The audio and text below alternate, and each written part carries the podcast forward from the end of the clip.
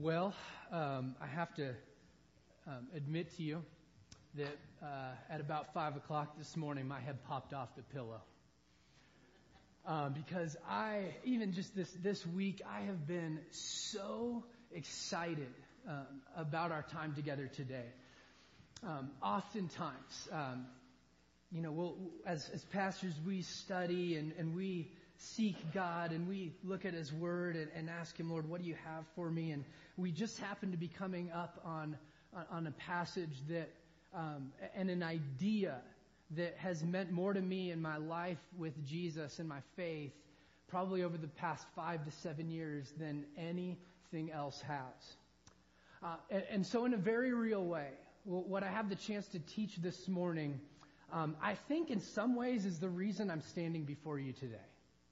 Uh, I, I, think that what we're going to talk about and what we're going to learn today from God's Word um, has saved me in the pastorate. I think in a very real way, it's saved my faith. In a very real way, it's preserved relationships. And the things that we're going to talk about today have really drilled down into every area and every aspect um, of my life. Um, because I'm a very sort of driven type A person. Um, and so that's a good thing in some ways, and that can be a really bad thing in some ways. And I'll talk about that a little bit later on in our time together. But uh, about five, five or seven, somewhere in that years ago, I was exhausted. I was exhausted in, in my faith. I, was starting to wonder, God, if this is the Christian life, and this is as a pastor, if this is the Christian life, I'm not sure I want in because really I'm just living under a bunch of guilt and shame and regret, and I feel like you set the bar so high for me, God, and, and I want to get there because I want to make you happy, but I just can't get there. And what we're going to talk about today was the thing that came along and just cut the chains for me and invited me to run. And my hope and my prayer is that it would for you too. a few weeks ago, uh, because winter is coming, and unlike San Diego, you can't run for all 12 months of the year outside here. So um, we went and we got off of Craigslist a treadmill. And so um, imagine, if you will, uh, my wife and I loading a treadmill into our van. My wife, who's getting more pregnant by the day, if that's possible. Love you, baby. Um, we're picking up this few hundred pound treadmill, right? And, and, we load it into our van, and then we load it out of our van when we get back to our house, and it sits in my garage for the opportune moment when my father or father in law come over for the next time, and I invite them to serve me and help me get that bad boy down the stairs into the basement. It just so happened, though, that before one of my parents came over, my, one of my fathers, um, that uh, Brian, who goes to this church, came and swung by the house, and he was dropping off a table, and he had a guy who works with him, and they were together, and I said, "Hey, would you mind helping me out? Would you mind helping me uh, take this treadmill, this few hundred pound treadmill, down a flight of stairs into my basement? It's sort of like helping somebody move a hide to bed couch, right?" How do you that, draw that short straw? He graciously said yes. We got out a tape measure to measure if it would get in the door, and we decided it wouldn't. And so Brian says to me, We can take this thing apart. And I think to myself, if by we mean, we mean you, then yes, we can. Then yes, we can. And so he says, Do you have some tools? And I go, uh, I got a tool. Like here's a, and so we got out this little set of tools and this wrench and we started taking the whole belt apart and we took the whole place that you run and we detached it and we got to this place where we were going to detach the arms of the treadmill. And we undid six screws. And what we found out after about 40 minutes of work and sweat and labor, that the only thing that we had to do to get this thing apart was undo those six screws. And so we had done 40 minutes of work to get to the point where we realized we only needed to do about two. We had put a ton of effort into the wrong thing. I think a lot of us live our Christian life in the same way. That we pour a ton of energy and we pour a ton of time and we pour a ton of regret into the wrong thing. Into things that God never called us or invited us to pour our time and to enter in our energy into. And I think what I want to do this morning with us, what I want to do is just try to refocus us on what are the things God has called us to put our time and our energy and our emotion and our heart into. Because sometimes the things that we pour our time and energy into yield the things that God ultimately wants for us. But if we pour our time and energy into the things that God wants for us and focus on those things, it may lead us down a road that we don't necessarily want to go. I want us to work at the right things as South Fellowship Church. Because if we're willing to work, quote unquote, at the right things, what we're going to find is freedom. And if we work at the wrong things, what we're going to find is ourselves exhausted and guilt ridden and defined by shame and regret. That's why, as I've prayed for you this week, I can't tell you how much I want this for you. I can't tell you how much I want this for you. Open to Ephesians chapter 4 with me. We're going to look at one verse today. And if you've been here over the last few weeks, you go, oh, praise God, finally, a short sermon. no promises. No promises. We're going to look at one verse because it's a verse that in many ways functions as the hinge between the first half of the book of Ephesians and the second half of the book. Now, you'll remember that the first half of the book is primarily doctrinal. It's primarily, here are the things that are true about God. Here are the things that are true about you. There's very little as far as the way of application, direct application goes. There's a command in the first half of the book of Ephesians. It's remember. That's the only command. That's the only verb that's in the indicative in the Greek. It's, it's just remember. And if you go back in and look at the way that that's used in the context of Ephesians chapter 2, it's remember that you were separated from God. Remember that you were separated from His promises. Remember. That's the command. Okay. The second half of the book is full of commands. It's full of very applicable instruction on how we are to live.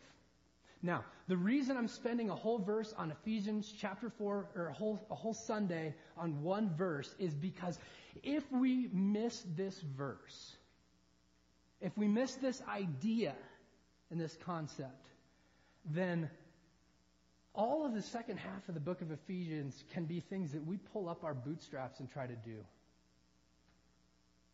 And, but if we get it, if we get it, they bring freedom to our soul. Um, needless to say, I want your freedom. Here's the way this verse reads I, therefore, quick timeout. Anytime you see the word therefore in Scripture, you should ask yourself the question What's it there for? Great. We're doing good. We're doing good. Great question. I'm glad you asked it. What's it there for? We'll get there. I, therefore, prisoner for the Lord, urge you, I implore you, I beg you, I commission you. He's going to invite them to do something. This is the first time that this type of language is used in this letter. And so for the very first time, Paul says, I've laid a foundation that now I'm going to invite you to jump off on. I urge you as a prisoner of the Lord. I, I beg you, I implore you to walk, to walk, to, to live in a manner worthy of the calling to which you've been called. If you have the NIV, it's a calling to which you've received. But, but what Paul's going to say, what he's saying in this passage is, all right, in light of all that God has done, live in this way. Live in this way. Now, it's important for us because we're going to wrestle with this idea because uh, you could read this and go, okay, let's, let's buckle down and let's do it. Let's, let's live it out. Live out the calling. The only problem with that is what the calling is.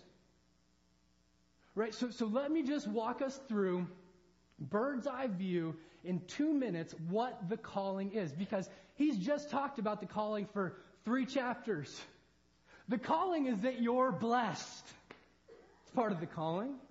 The calling is that you're chosen. The calling is that you are adopted. The calling is that you're forgiven, spotless, blameless, holy before the throne of God. The calling is that you have been called his child. The calling is that the Holy Spirit lives inside of you. The calling is that you've been redeemed by grace, offered newness of life. The calling is that you've been made alive, raised from death to life, that where sin used to bind you, now grace frees you. The calling is that we get to live together as the body of Christ, loving each other, walking with each other, supporting each other. The calling is that together we get to reflect the fullness of God. The calling is that grace becomes the fuel by which we live every day of our life. The calling is that there's a well of hidden strength that's available for you. The calling is that God lives inside of you and He is able to do far more abundantly than you could ever think or imagine. Now, now, for us to go and then say that the calling is that we pull up our bootstraps and try to do something would be a little bit weird, wouldn't it? I mean, because he's talking right here in this verse, walk in a manner worthy of the calling to which you've been called. The, the calling that he just talked about in the first three chapters. See, walking in our calling is a whole, whole lot more about knowing who we are than it is about doing anything. And I used to think, God, I, I, I need to be worthy of your calling in the sense that I need to earn something. Or I need to, I need for you, I need to behave in a way so that when you look at me, you don't go, man, I really regret choosing Ryan Paulson.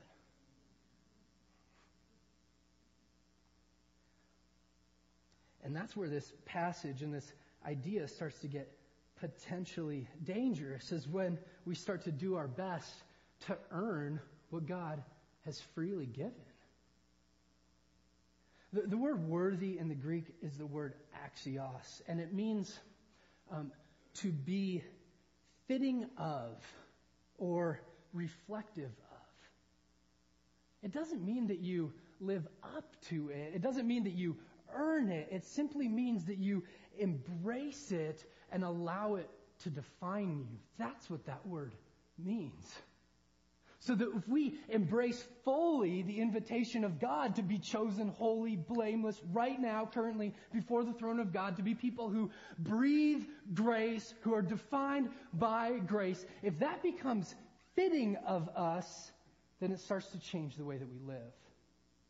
It's not try to earn and try to justify why you've been justified, which I think can subtly become so much of the way that we live as followers of Jesus. Let me use an illustration for it with you. Um, well, actually, first, if you want to follow along, and can I encourage you, um, please, if you just just jot down these four simple things that we talk about today, because um, I think that they might just have the they might just change the way that you look at faith.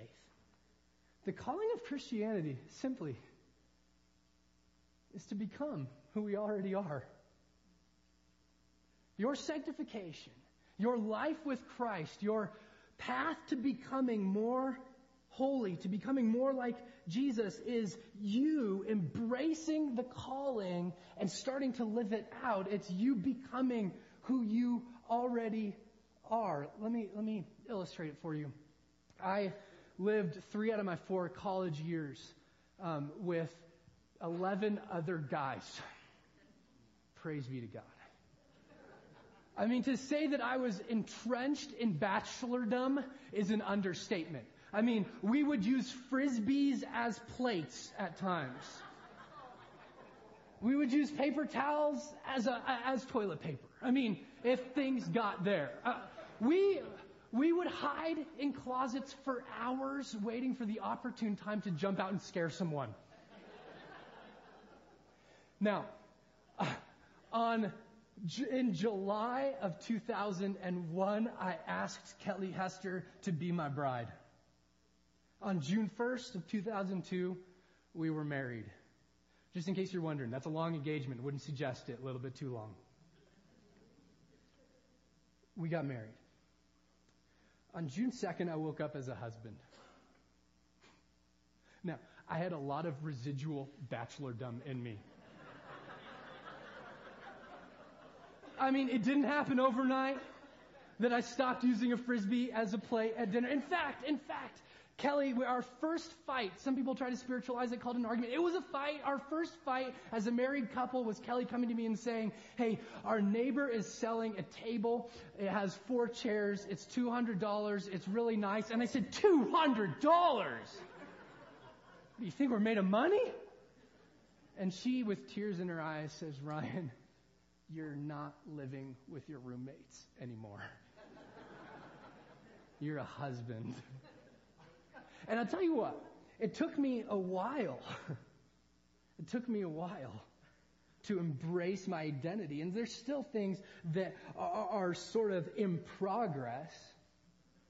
But I'll tell you what, how well I do at being a husband doesn't determine whether or not I am what I am Kelly's husband. Same, same thing could go for parenthood. I can remember driving back from the hospital having zero clue what to do as a dad. Most terrifying 10 minutes of my life were the drive from the hospital with Ethan in the backseat of the car to home. Most terrifying walk ever was from the door, trying not to, hands not to shake too much, walking in the threshold of the door and going, what now? if you've been, you're a parent, you've been there. But I was a dad. I was a dad. How good of a dad? Had zero bearing on whether or not I was one. I was one. I think a lot of you are trying to earn your identity as a follower of Christ. And he's going, You you you are my child. You don't have to you don't have to earn that. You you are. And, and so many of us are held captive by identities and, and things and lies that we believe in our heart that are no longer true about us. You see, our new way to walk and the manner worthy of the calling, the invitation that God has given us flows out of a new heart and a new affection that He's given us. And, and growth happens, and I follow Jesus fully as I allow this new heart and this new affection to take root in my soul and start to live it out. It doesn't happen as I pull up my bootstraps and say, I'm going to do this. He says, you're, you're already that. You already are. And what I want to do is spend the rest of our time this morning talking about some of the internal workings of our soul that actually make it possible for us to live under the weight of the gospel. Because, like I said, I think so many of us, myself included, often get that wrong and we get it mixed up and we start to live lives that are defined by shame and guilt when God invites us to so much more. So the rest of the book is going to say, all right, when the gospel gets in us, this is how it gets out of us. It redefines our marriages. It redefines how we parent. It redefines how we talk to each other. It redefines how we do community. But I just want to take a Sunday and ask the question, well, how does it get in us? How does it get in us? And how do we know if maybe we're working at the wrong things? So, these next four points, ideas that I want to share with you have completely shaped or reshaped my Christian life. We grow into our true identity when we pour our energy into learning to trust God rather than trying to please Him. My hope is that when you first hear each of these things, you might think that I'm a heretic. Because it means that you're going, you're wrestling with it. Because you're going to go, hey, aren't there passages that talk about us pleasing God? Well, absolutely there are. No doubt about it. I just want to press on how you actually do that. And I would argue that you don't do that. You don't please God. We don't please God by trying our best to please God.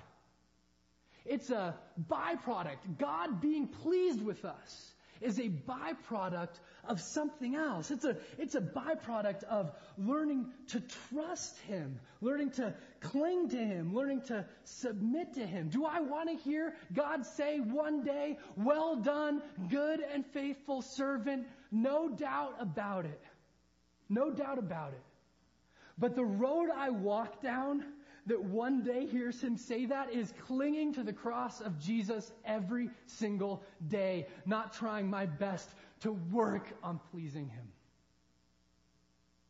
And you see, here's the deal. We, we have these two sort of paths right in front of us. One says, all right, try your best to please God. Pour your energy into pleasing Him. Pour your thoughts, your time your, into pleasing God. And, and let's just explore where that goes.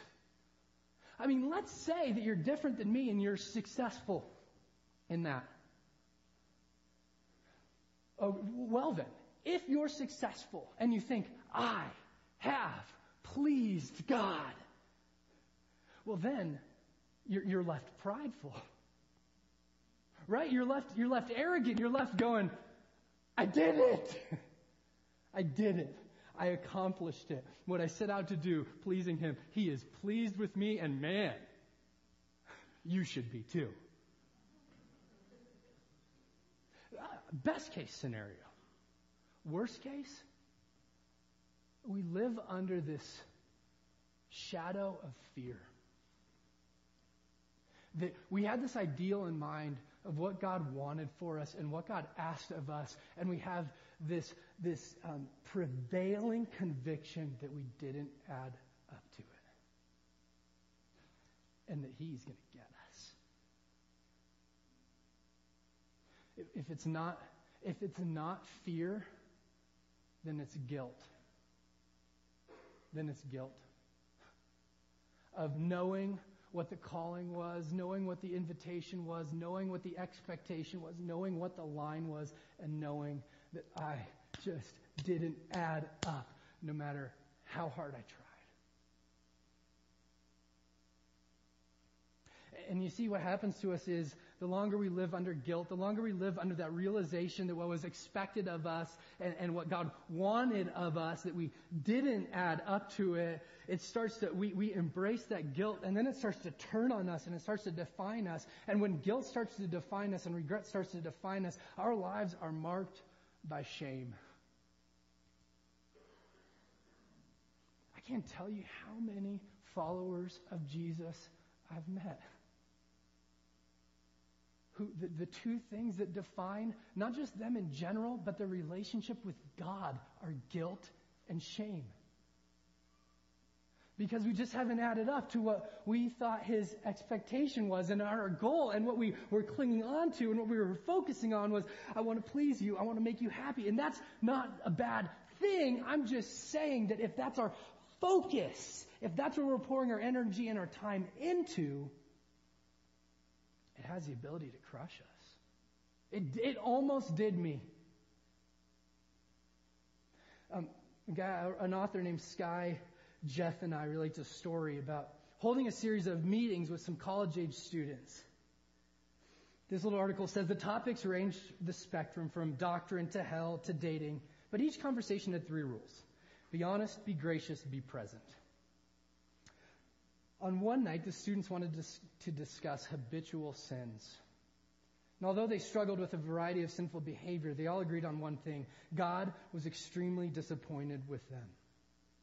My parents were students at a Christian college in the early 90s when a revival broke out. They said they were on fire for God. And here I am, consumed by sin day after day.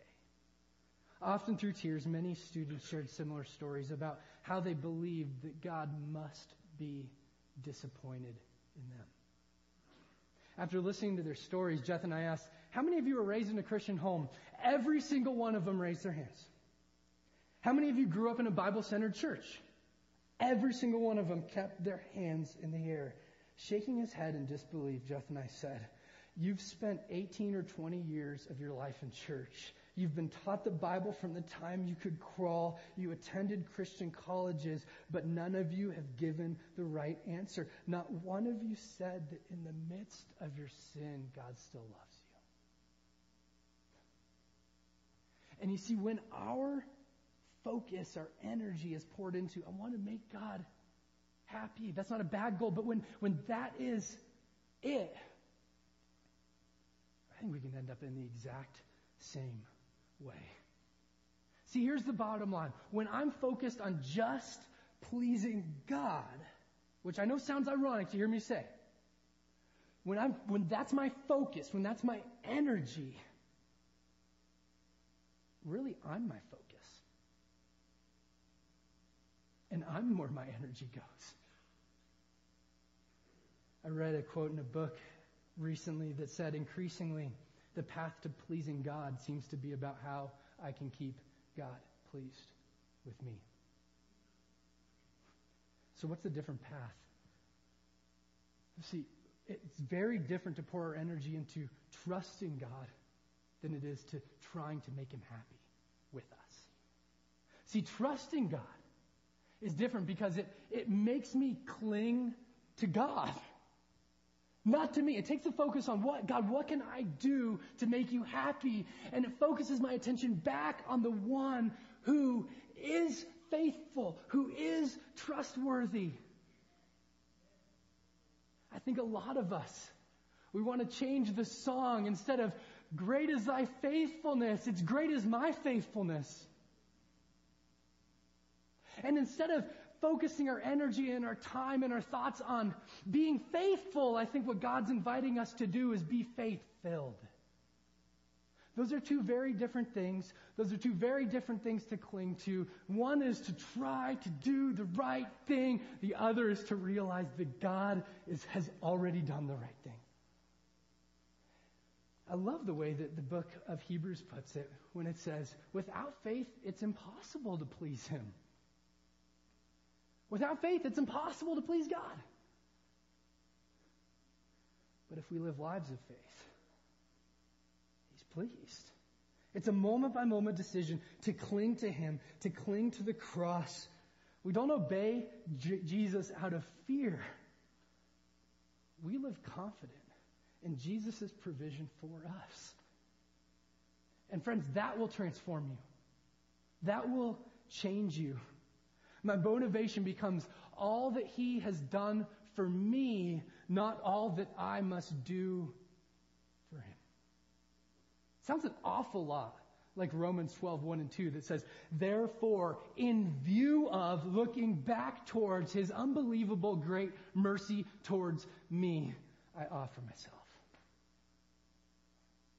I offer myself. All right, I got a lot else I'd like to say about that, but I realize you guys want to get to dinner, so. Second thing that transforms the way that we walk, that transforms the way that we live, is we rely on the providence of grace, not the pace of our progress. Told you I was type A, I told you I was driven. I like to know, hey, here's the goal and here's how we're tracking. And if we're not tracking the right way, then we got to change something. And if we are tracking the right way, then high fives all around. May even wrap some spiritual language around it. Praise God. Right? I like to know how things are going. I um, after having a, a decent year, uh, my junior year of being a baseball player, I sat down, and this is before internet was prevalent and in every household. I sat down and I wrote to over 140 different Division One colleges, telling them why they wanted me to come pitch for them.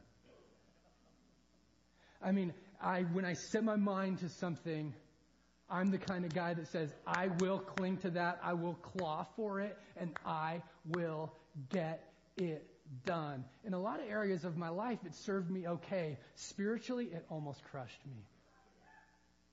In my, in my walk with Jesus, it almost ended me because that bar was so high that accomplishing any checklist I could even come up with never got to it. And I spent so much of my energy and so much of my time trying to make progress and trying to achieve all that God, I, all that I thought God was asking me to do. And I put the focus on me rather than on Him. That's going to be a huge theme in all of these. But what the Bible actually teaches us is that we make progress and we start becoming the people that God is inviting us to become. We start bearing fruit, as the Bible teaches, as grace presses on us with more and more weight. Not as we get out from under the weight of His grace and His mercy, which is often what we think. We achieve to a certain point and we need less and less and less grace. But spiritual maturity is the exact opposite. So if you are in a place where you need Jesus this morning, take a deep breath. You're exactly where He wants you to be. You're exactly where He wants you to be. And we focus so much of our time and so much of our energy of, am I achieving the checklist? Am I becoming the person God wants me to become? Instead of clinging to His mercy, clinging to His grace, realizing we never grow beyond it. We never grow beyond it. But when we think we do, we miss some of the great blessings that He wants to bestow on us. I love the way that the book of Colossians in chapter 1 says it. We always thank God the Father of our Lord Jesus Christ when we pray for you. Since we heard of your faith in Christ Jesus, talking about the Colossian church, the church at Colossae, and the love you have for all the saints because of the hope laid up for you in heaven. Catch this part. Of this you have heard before in the word of truth, the gospel, which has come to you. And indeed, in the whole world, it is bearing fruit and increasing. How do you, how do you bear fruit? You sit under the weight of the gospel. That God, in His mercy and in His grace, reached down for us. This isn't just talking about people coming to know Him. It's talking about you, follower of Jesus, growing in Him. The way that you grow in Him is as you cling to grace, as you remember that you're a person that's in need, that you are in progress, and that He is being good to you in the midst of it. And so, we walk in the fullness of all that God invites us to when we rely on the providence of grace, not the pace of our progress. And so, when sin creeps up in our life, we, we see it as sort of those dashboard lights on your car, right? That says check engine. Some of us like to uh, like to drive past the check engine light. Some of us like to, you know, if you hear a, a little tick in the wheel, my solution, you just crank that radio, baby.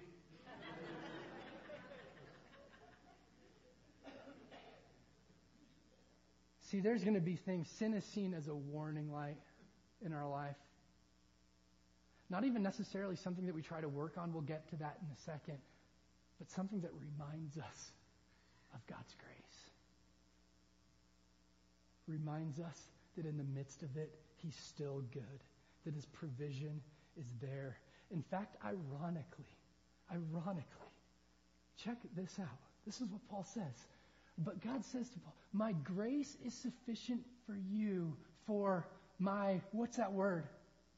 Power is made perfect in weakness. And I think for so long, I was attempting to be so strong that I didn't need His grace. And the irony was, I missed out on the power of the gospel in my life. I missed on the, out on the power of God, the transformational power of God saying to me that in the midst of the struggle, I'm still for you, Ryan. That in the midst of the struggle, I'm still with you. That in the midst of lack of progress, my grace is sufficient. And ironically, when we realize that, and when we cling to His grace and His mercy, it's where we actually and when we actually make progress.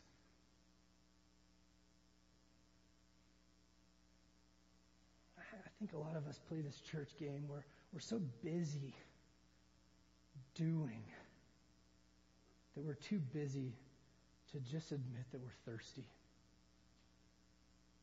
and that He satisfies.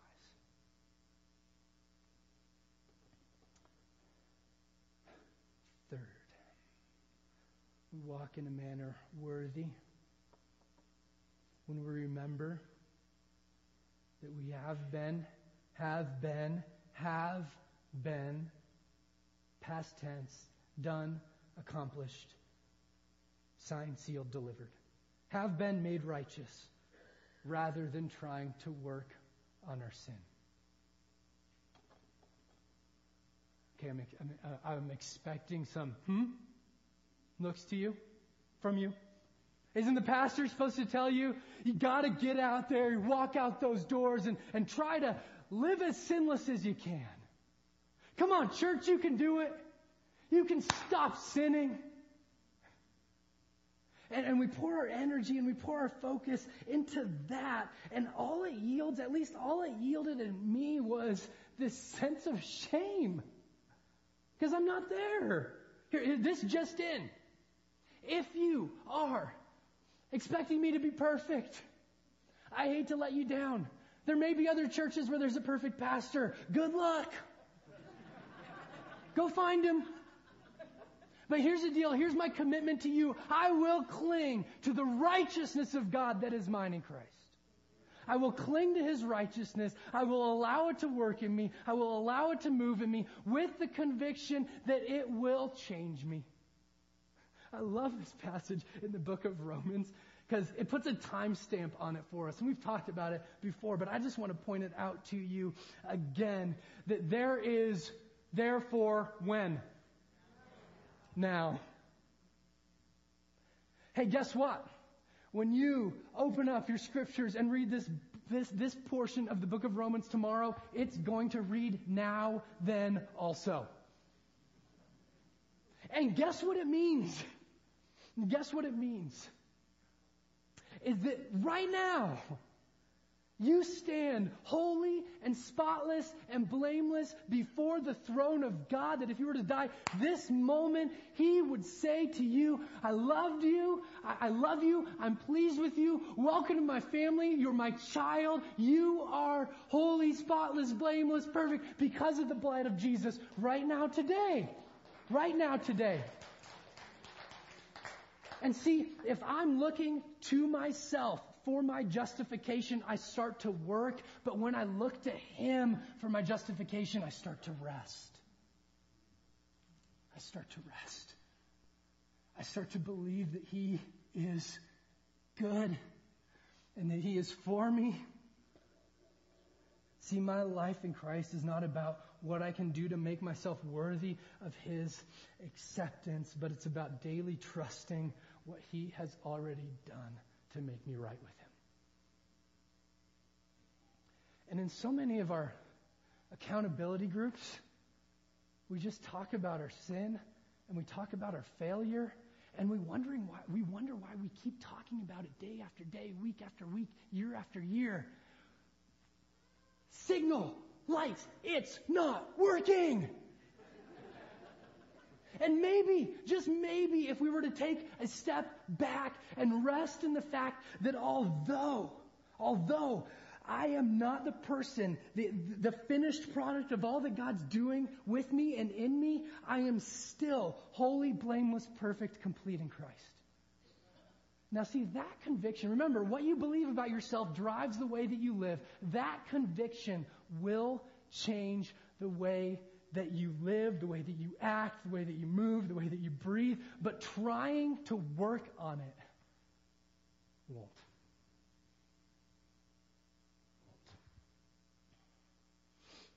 I love the way that Jesus says it in the book of John, where he says, Abide. Abide in me. John 15, 5 just says, says, I'm the vine, you're the branches. Whoever abides in me and I in him, he bears fruit. That's funny. Because we thought we bore fruit by trying really hard. We thought we bore fruit by getting all of our ducks in a row, but what Jesus says is no, focus on clinging to me, abiding in me, believe I'm enough.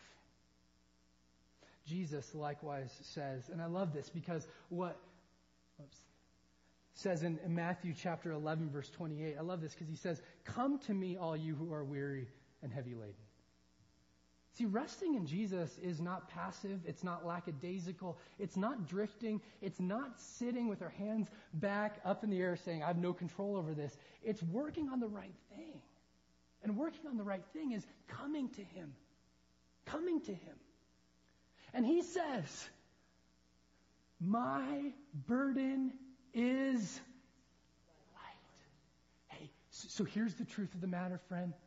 If you walk out of these doors, if you walk out of your quiet time, if you walk out of any encounter with Jesus with a burden that is anything other than light, you haven't met with Jesus. His desire for you is not to walk in guilt and shame, it's to realize you are the redeemed. See, the teachers of the law wanted to heap law on people and rules on people, and Jesus said, Come to me. My burden's light. My burden's light. The book of Galatians, I love the way that, I'm running out of time, but I love the way that Paul says this. He's like, listen, are you so foolish? It's a really light book. Have you begun by the Spirit? Have you be, begun by trusting in the grace and the providence and the mercy of God? Have you begun by what God can do and now you're trying to be perfected in the flesh?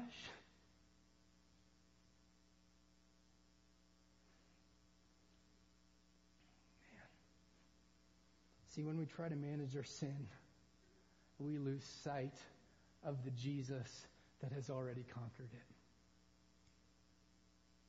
When you try to manage your sin, when you try to work on it and correct it, we lose sight of the Jesus that has already conquered it. And when you believe he's conquered it, you start to live a little bit differently. I'm not saying ignore your sin. I'm saying allow it to press you to God rather than away from Him. And believe with everything in your being that the cross 2,000 years ago, when all of your sin was future sin, paid for even that. And then, after that, enjoy fellowship with God rather than trying to earn his approval. Here's, here's the application live in the present, friends. You can only experience the presence of God when you live in the present. You can't experience His presence in hindsight. You can't experience it in the future. You simply experience it right now. Right now. And you see what guilt and shame want to do for you is firmly plant your feet in the past. And you can live there. You can live your whole life in regret, and we wonder why we can't experience the presence of God because we're not present. And see, the other way it goes is we live with anxiety. We assume future failure that robs us of right now, today. And you see what Jesus' invitation to us is live right now under the conviction that He's here and that He's for you. The entirety of your life, as we said last week, and the way that it's defined whether or not you'll live a full life is whether or not you can receive love from the throne of God. What if we really believed that he was here? What, what if we really believe? What if you really believed this week that he is here? And we didn't try to qualify it by, well, I've done this and this and this this week, so it must mean that we're separate from Him. You see, I think we're really good at drawing the diagram, right? You've seen the diagram where you're on this side and your sin has separated you from God and God's on this side and the cross covers the diagram and we can make it for people and we can show them why they need to trust Jesus, but we have very little practical application of the diagram. That He, in the midst of our sin, in the midst of our failure, in the midst of our striving, in the midst of our longing, in the midst of it all, is with us and for us. I dare you to believe it this week. Instead of trying to earn His approval, to enjoy His presence. To enjoy His presence. Not when you get it all cleaned up. Because you never will. Because you never will. But to enjoy it in the midst of the journey. I spent a lot of my life thinking that God was disappointed with me. Yeah, that's not really a God you want to spend a lot of time with, is it? I mean, you can sort of dutifully say, all right, I'm going to read my Bible and I'm going to serve and I'm going to pray, but I really believe the God I'm praying to is upset with me, disappointed in me, that when I pray somehow uh, on his ethereal throne, he's going, Paulson again.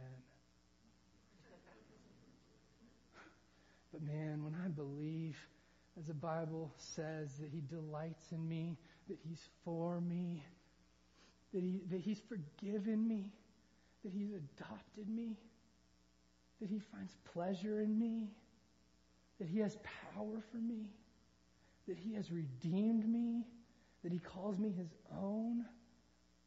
Man, I can't help but want to run to him. I can't help but want to run to him. For those of you who have been held captive under the chains of religion that says God is for you when, and He loves you if, and He's pleased with you when, please, this my prayer is that you would be freed to know that right now, in the midst of whatever, if you're clinging to the cross, you're holy, blameless. He's for you, and allow it to work in you. Allow it to define the way that you walk. May we live lives fitting of the fact that we are called and adopted and chosen and forgiven and loved by the God of the universe. You're called to it. You're called to it. And my prayer is that you would live in that freedom. Jesus, we love you. We love you.